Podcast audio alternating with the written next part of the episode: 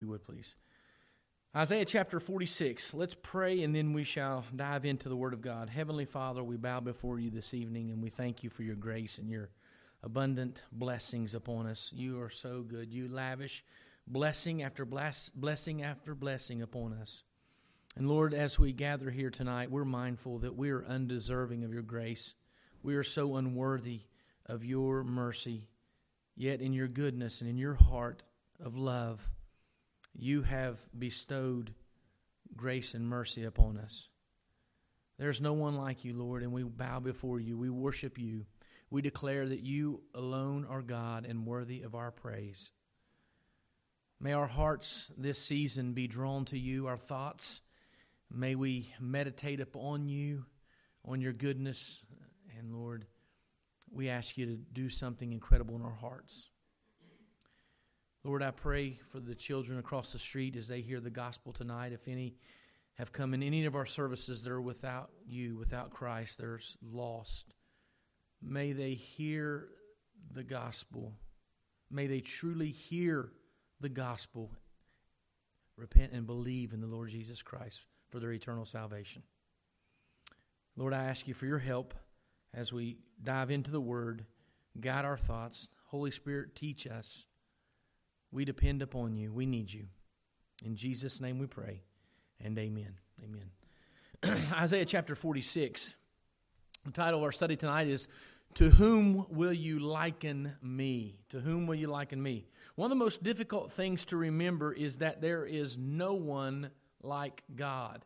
Now, in pretense, we remember that. We think, oh, yes, I, I know that, I remember that. But there are often times in our life that we forget that He is sovereign, He is God, He is he is in complete control. Our culture, and I would say perhaps no different than any other culture, every culture has struggled and has had its own problems, but our culture is becoming more hostile and more disrespectful to God. And obviously, this ignorance is a result of not knowing God. One person has said, what you believe about God is the most important thing about you. It shapes every facet of your life.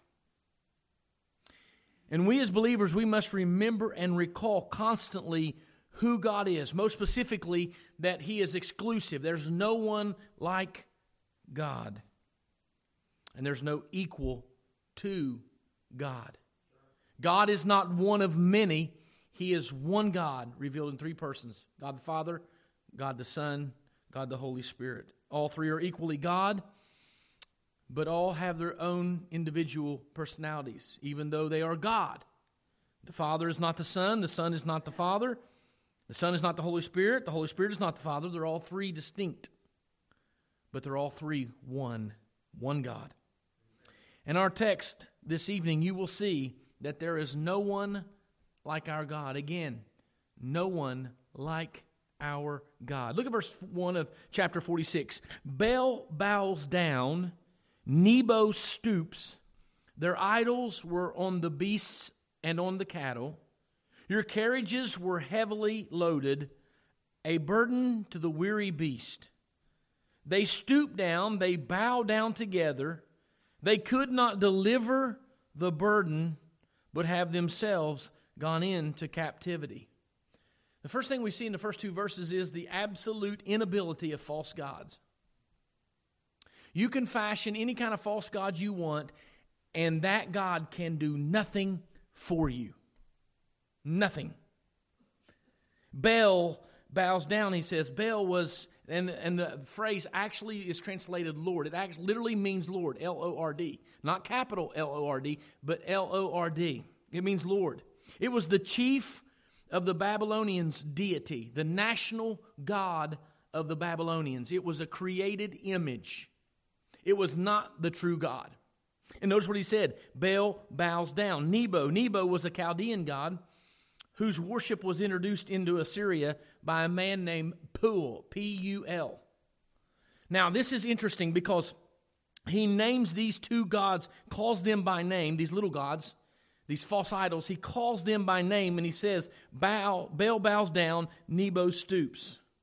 Their idols were on the beasts and on the cattle. The imagery here is when Cyrus came, even the idols were taken into captivity. Now, if these idols were something, how could they be taken captive to Cyrus? If these idols were God, if they were something, how could they be taken captive? They can't. What God is showing us is they have no ability to do anything. They can't see, they can't hear, they can't think, and they definitely cannot save anyone. They themselves were carried off. They could not deliver the burden, for they themselves have gone into captivity. What kind of God would be captive? If a God is taken captive, that means that there's someone mightier, stronger than he is, right? I mean, that stands to reason. And he shows us that idols are useless, they're powerless, they cannot do anything for anyone. And you say, well, we don't worship these golden calves. We don't worship these carved images. But many of us frame an image in our mind of what we think God should be and what God should do, and that is fashioning an idol in our minds. And it's very offensive to God. Why? Because God, in His infinite wisdom and mercy and knowledge, knows that these idols can do nothing for you. Nothing for you. And oftentimes we look at something as, you know, God may be this overbearing, jealous figure. No, God knows that these idols can do nothing for you. It's about His love for you, it's about His character of who He is. He knows and He tells us of the complete inability of these false gods, these idols. God says, listen, they couldn't even save themselves. And then he turns in verses 3 and 4 and he says that security alone is in God. Notice verse 3 Listen to me, O house of Jacob, and all the remnant of the house of Israel. Remnant is important because not everyone that was born nationally a Jew was a Jew that believed in the Lord. They were not all part of the remnant who have been upheld by me from birth. You know, all the nations, Israel's about the size of, of to liken it in our terms of New Jersey. And yet, all these countries have gone against her and tried to wipe her off the face of the map, and they've never been able to do that. You know why? Because God says, I've upheld you from your birth. Their security is not in the Iron Dome. Their security is not in their Israeli defense forces. Their security rests in the power and person of God. That's why we stand with them who have been carried from the womb, literally the belly. God is telling the nation of Israel, and He's telling us in His Word that these idols are worthless and they can do nothing for you, that security alone is in God. And you know, being that we believe in eternal security at this church, I assume you do, we teach it. We believe it. I say we the that's our doctrine here at the church, and we believe in eternal security. And I'll run into people many a times, and many people says, "Well, you all believe you can do whatever you want and be saved and all this." We've never taught that. We've never said that. We never believe that. We have just come to the realization that we can't save ourselves. We can't keep ourselves saved, and our security alone is in Jesus Christ and not what we do. If you still think that you can get to heaven on your merits, you have not abandoned your self attempts and you are not relying on Christ. You are relying on your attempts. And I will tell you, I, you, all of us, every one of us are as about as, as, as we have about as much inability as these false idols to save ourselves. Our security is not in our ability to follow the Lord, although I tell you we should follow the Lord. Our security is in God. In God. The security of the past. I've held you from birth. Look at verse 4. Even to your old age, I am He, and even to gray hairs, I will carry you. God says not only the security of the past since your birth, but even to your old age, you're secure in your future and their security was not based on the fact that they were good because they were a stiff necked, rebellious people. kind of like us. And he says, I have made, verse 4, I have made and I will bear, even I will carry and deliver you. That's the promise of God. And the security rests in God. But then, in verses 5 through 7, he points to the exclus- exclusivity of God. Very important. Look at verse 5. Now, these are rhetorical questions. The question has an obvious answer. Everyone knows the answer. The question he is asking is to prompt thought. Questions stir the conscience. God says, verse 5, To whom will you liken me? Who are you going to compare me with? There is no comparison. Why? Because there's no one like God. We can't say, oh, God is like this person. No, we can't. We cannot say that because there is no one like God. There is no one equal. To whom will you liken me and make me equal? There's no one. We cannot compare you to anyone. And we cannot compare anyone to you because there's no one like you. And compare me that we should be alike. These are rhetorical questions that make you think and you come to the conclusion there's no one like God. I cannot compare God to anyone. We cannot say God is like. No. We can say God is, but we can never say God is like. If you put God is like in something, then you're wrong. You're against the Bible. And it's a narrow view. I know it's a narrow view because it's the view that God gives us. And that's why we can't fashion these images in our mind about what God is like and what God. No, the Bible gives us the revelation of who God is and what God is. And if we move away from that, we fashion some kind of God in our mind and we humanize God. We bring him down to our level. We can't do that. I said it earlier what you think about God and what you believe about God is the most important thing about you because it shapes your whole life.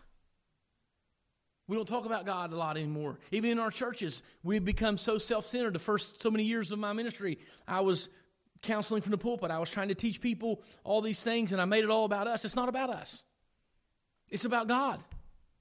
We need more sermons about God. We need to know God. We need to know Christ. We need these things because there's no one like Him. And the more we talk about ourselves, the more we bring God to be like us. And God is not like us. We can't fashion God to be like us.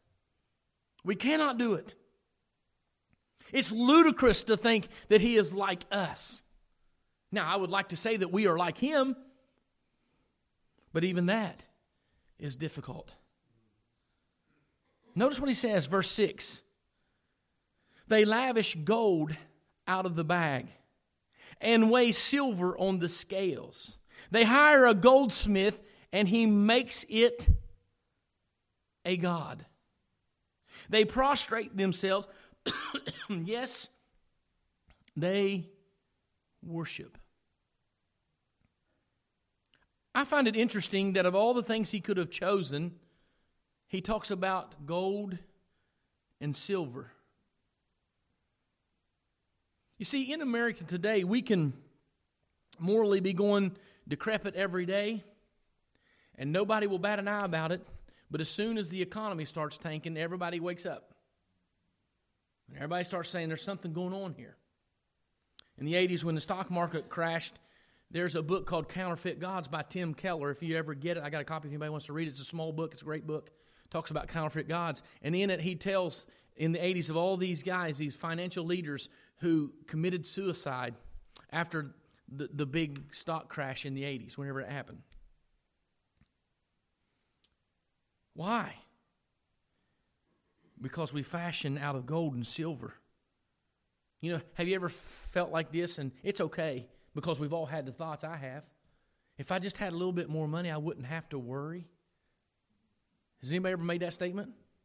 Sure, you have, unless you're you know, independently wealthy. Um, but you know, we've had those thoughts. Why have we had those thoughts? Could it be that we, we're trusting in our money and not in our Lord? Could it be that God meant what He said when He said He would supply all of our needs in Christ?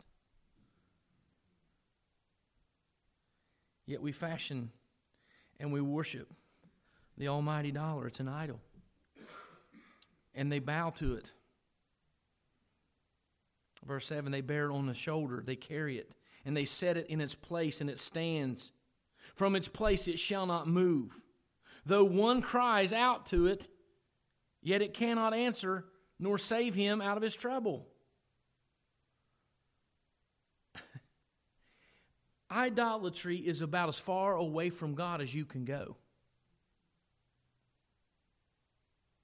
God is exclusive, and I love this. He says they make it, they bear it on their shoulder. What kind of God can you carry around? God is the one who created the heavens and the earth, and the Bible says He holds the earth in His hand. What do we tell the kids when we used to sing in, in, in uh, Sunday school? What? He's got the what? The whole world in His hands. God is exclusive. There is no other. And He says this He says, They cry out to it, yet it cannot answer, nor save Him out of His trouble. God is exclusive. There's no one like him. You can shout to the almighty dollar, but the dollar can't make you healthy. It can't. Rich people die every day. Every day. You can cry out to it, but the dollar is all moral. It doesn't have feelings. It doesn't think. It doesn't do it. Just does what it does. It spins. And any other kind of idol. Yourself can become an idol. You can set yourself up as the ruler of your life. But you and I can't save ourselves from anything. Nothing. We cannot save ourselves from anything. God is exclusive. He's not one of many gods, He is the God. And I said the for emphasis. He is the God. Definite article. There's only one. There's no one like him. He alone is the one that can say, I am alone. I alone, alone am God. He's the only one that can say that. Notice God's call to remembrance in verse 8. In verses 8 and 9, he says, Remember, recall, remember. When God says something one time, it, he means it, right? When he says something two or three times, we better take note. Why does he tell us to remember? Well, I'll tell you why he tells us remember because we're prone to forget, right? Anybody forget anything today? Amen. Sure, we have. Some people say, like, preacher, don't even go there. I've forgotten so many things today. One fellow told me I went into the room one time and I couldn't remember if I was going or leaving. He said I got to the top of the stairs and he said I couldn't remember if I was going upstairs or downstairs. And I said, uh, I said, wow. And he said, yeah, it's coming. Thanks for the encouragement. Um, but listen, remember this. Verse 8, and show yourselves men. Men, be men. Listen to this. Show yourselves men. Remember this. Recall to mind, old transgressors. Remember the former things of old. What are the former things of old? What, what is he talking about? For I am God and there is no other. I'm God and there is no other. Adam and Eve. They could have just remembered that God was God. But you know what happened? In a moment of weakness, they forgot that He was God. How do you forget that He's God? It happens all the time. It happens all the time because we don't meditate on God anymore. We don't meditate upon His Word. We don't think about Him. We fit God into our hectic schedule. All right, God, let's see. I'm going to schedule Sunday morning, Sunday night, and if things go okay, Wednesday, I'm going to schedule you. There are some people who take a few moments a day, every day, and spend time with God, but do we really ever just sit and meditate upon God? I love, I found this fascinating channel on satellite uh, radio. It's called the Billy Graham Channel. They constantly play Billy Graham sermons. I take my son to school and his friend, guess what they're listening to? Ha Billy Graham, hallelujah. Hopefully it'll stick. And I'm listening to this, and he preached a message in 1969. Billy Graham. And he was talking about how one of his favorite things to do is when he goes home on to his when he lived in the mountains he said he bought the, the property for $12 an acre. And he said he was fuming because he had to pay that much. I said $12 an acre? Goodness. But he had that mountaintop. They took cabins these old cabins and built one cabin and that's where he and ruth lived. And he said the highlight of his day was to go home put on blue jeans get a cup of coffee sit on the porch and meditate upon god and his goodness wow do we do that anymore no, we meditate upon Facebook. We meditate upon social media and all this stuff. The television. And as if our televisions aren't big enough. You know, I got a big one, right? Uh, I got that. I think when, I think we've got a couple more inches of bigger one will fit here. But we don't think about God anymore. We don't recall His goodness. We don't recall that He alone is God. I am God and there is no other. Verse 9 I am God and there is none like me. And I'm going to prove it to you. Name one person that can declare the end from the beginning. That's what he says there. Declaring the end from the beginning. There's only one person that can do that God. God. Now, we can declare the beginning from the end, but we can't declare the end from the beginning. God can go all the way to the end and say, This is what happens at the beginning. And he's the only one that can talk about it in the beginning in the past tense and it comes true because he's God. And from ancient times, things that are not yet done. God can go all the way back to the beginning and he can go all the way to the future and tell you things that haven't happened yet. And it will come true every single time saying that my counsel shall stand and I will do all my pleasure. He has that right. He's God. He can do what he wants when he wants, how he wants. He's God. And we can't say, God, that's not fair. You cannot do that. Verse 11 calling a bird of prey from the east, the man who executes my counsel from a far country.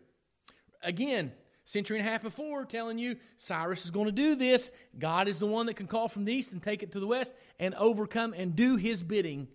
A century and a half. He, call, he calls it out a century and a half before it actually happens and it comes true.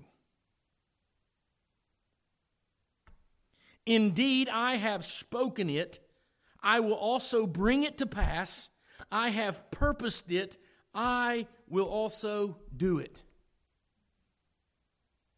God doesn't give idle threats and warnings like we do. You one more time. One more one, two, three, ten. God doesn't do that. God does what he says. He's not a man that he has to repent. Verse 12 Listen to me, you stubborn hearted. I'm here, Lord. I hear you. who are far from my righteousness. Let's talk about that just for a moment. Far from my righteousness. You are about as far away from God's righteousness if you are practicing idolatry. You're about as far away from God as you can be if you put someone in his place. Notice what he says in verse 13. This is key to all this. I bring my righteousness near it shall not be far off. It wasn't Israel that brought their own righteousness to God. It was God that brought his righteousness to Israel. It wasn't you that brought your righteousness to God because your righteousness is as filthy rags as is mine, but it was God that brought his righteousness to us through Christ Jesus. And that's the key right there. That is the key. My salvation shall not linger. I will place salvation in Zion for Israel, my glory. He was going to do it for his glory. Now, there are five things I'd like to tell you real quickly, and then we'll go home. Five points of application out of this text that I think are very apropos to us this, this evening. Number one, idols are absolutely powerless. they're absolutely powerless. It grieves my heart to think, and I don't mean to be unkind or cruel, but we need to call it out. It grieves my heart to think that there are some who pray to the statue of Mary, thinking that she has favor with God. She will go to Jesus because she is Jesus' mother on their behalf and answer, get him to answer the prayer when the Bible says to come boldly to the throne of God. You can bypass Mary. You don't have to go through Mary. You don't have to pray to a statue. That's idolatry. Don't do it. Don't do it. That statue is absolutely powerless. And we see goofy stuff on television, like a woman making toast and she sees the face of Christ in her toast. No, that's not right. That's idolatry. You can't limit the God of all glory to a piece of toast. How ridiculous. And sell it on eBay. And people pay for it. These idols are absolutely powerless. You cry out to that statue, it can't hear you. You cry out to that statue, it can't answer your prayer. That statue can't deliver you. Can't. Because idols are absolutely powerless. But you want to talk about power, let's talk about God. God is supremely powerful. There's no one like God. God is so powerful, He said, Let there be light. There was light. There was no hesitation. It didn't hesitate. There was, I mean, as soon as He said, Let there be light, boom, it was light.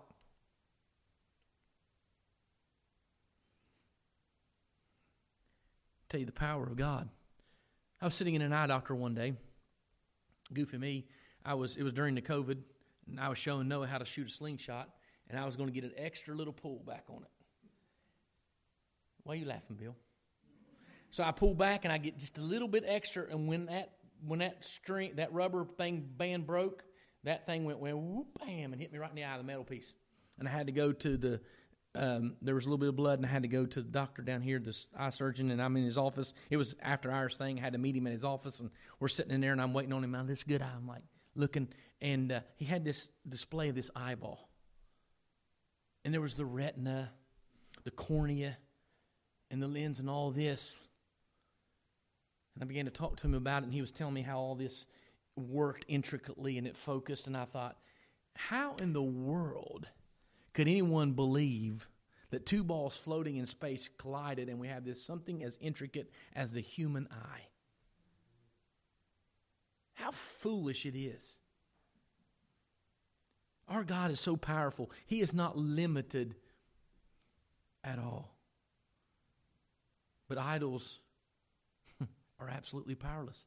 Listen, they can't even do the basic things, they can't even see, they can't even talk. If they want to move from here to there, someone has to move them. And you got people bow, bowing down to this little short, fat, bald guy around the world. And believe it or not, it's a, it, it's, it is an actual growing, Buddhism is an actual growing religion. And all of it's utterly powerless. The second thing our text teaches us is that our security rests alone in God. I don't put my hopes on a political party, on a president. I don't put my hopes on any person but Jesus Christ. My security alone rests in God. I am not keeping myself, He is keeping me. Jesus said, You are in my hands, and I am in the Father's hand, and no one can pluck you out of my hand. No one. No one. And no one can certainly pluck you out of His hand. We understand that our security rests alone in God, then why do we treat God the way we treat God? Why does God get second best from us? Have you ever thought that? I know better sometimes and I ask myself, God, why do I give you second best? Why do I do everything I want to do and then fit you into my life? If my security alone rests in you, why are you not more of my life? Why do I struggle with this? I'll tell you why it's my flesh. Our security alone rests in God, no one else. Number three, God is exclusive. There are no other gods. It kills me when some TV personality gets on there and says, Oh, there are many roads to God. No, there's one way. There's only one way. Narrow is the way. Broad is the way that leads to destruction. Narrow is the way to life. Jesus said, I am the way. The word literally means the road. He's the only way. Not a way, I am the definite article, T H E, definite article, one exclusive way. Well, that seems narrow minded. Narrow is the way. Take it up with God. Take it up with God. God is exclusive. There are no other gods. Number four, remember what you think about God is the most important thing in your life. Do we really know Him as His word suggests? I love it in our last study in verse 23 of chapter 45. I can't get over this. He says, I, I have sworn by myself. I swear by me because there's no one else to swear by. He's the most powerful. What you think about God is the most important thing in your life. See, some of us are disconnected from God, even though we believed in Jesus for eternal security and our, our eternal salvation, and we're, we're, disconnected from God in that we think that you know God doesn't. Uh, he doesn't really want to associate with me because I know me and I'm I'm a sinner and I do all this and this and this and God it's not like that guys God knows everything about you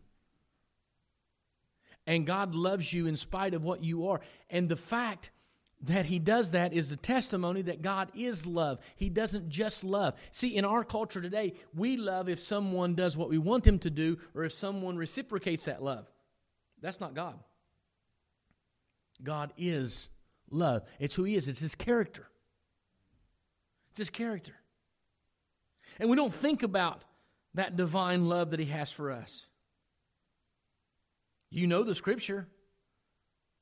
I love Him because He what? First love me. You and I wouldn't understand the concept of God if uh, love if it wasn't for God. You know, it always amazes me do we think about heaven anymore? Do we think about eternity?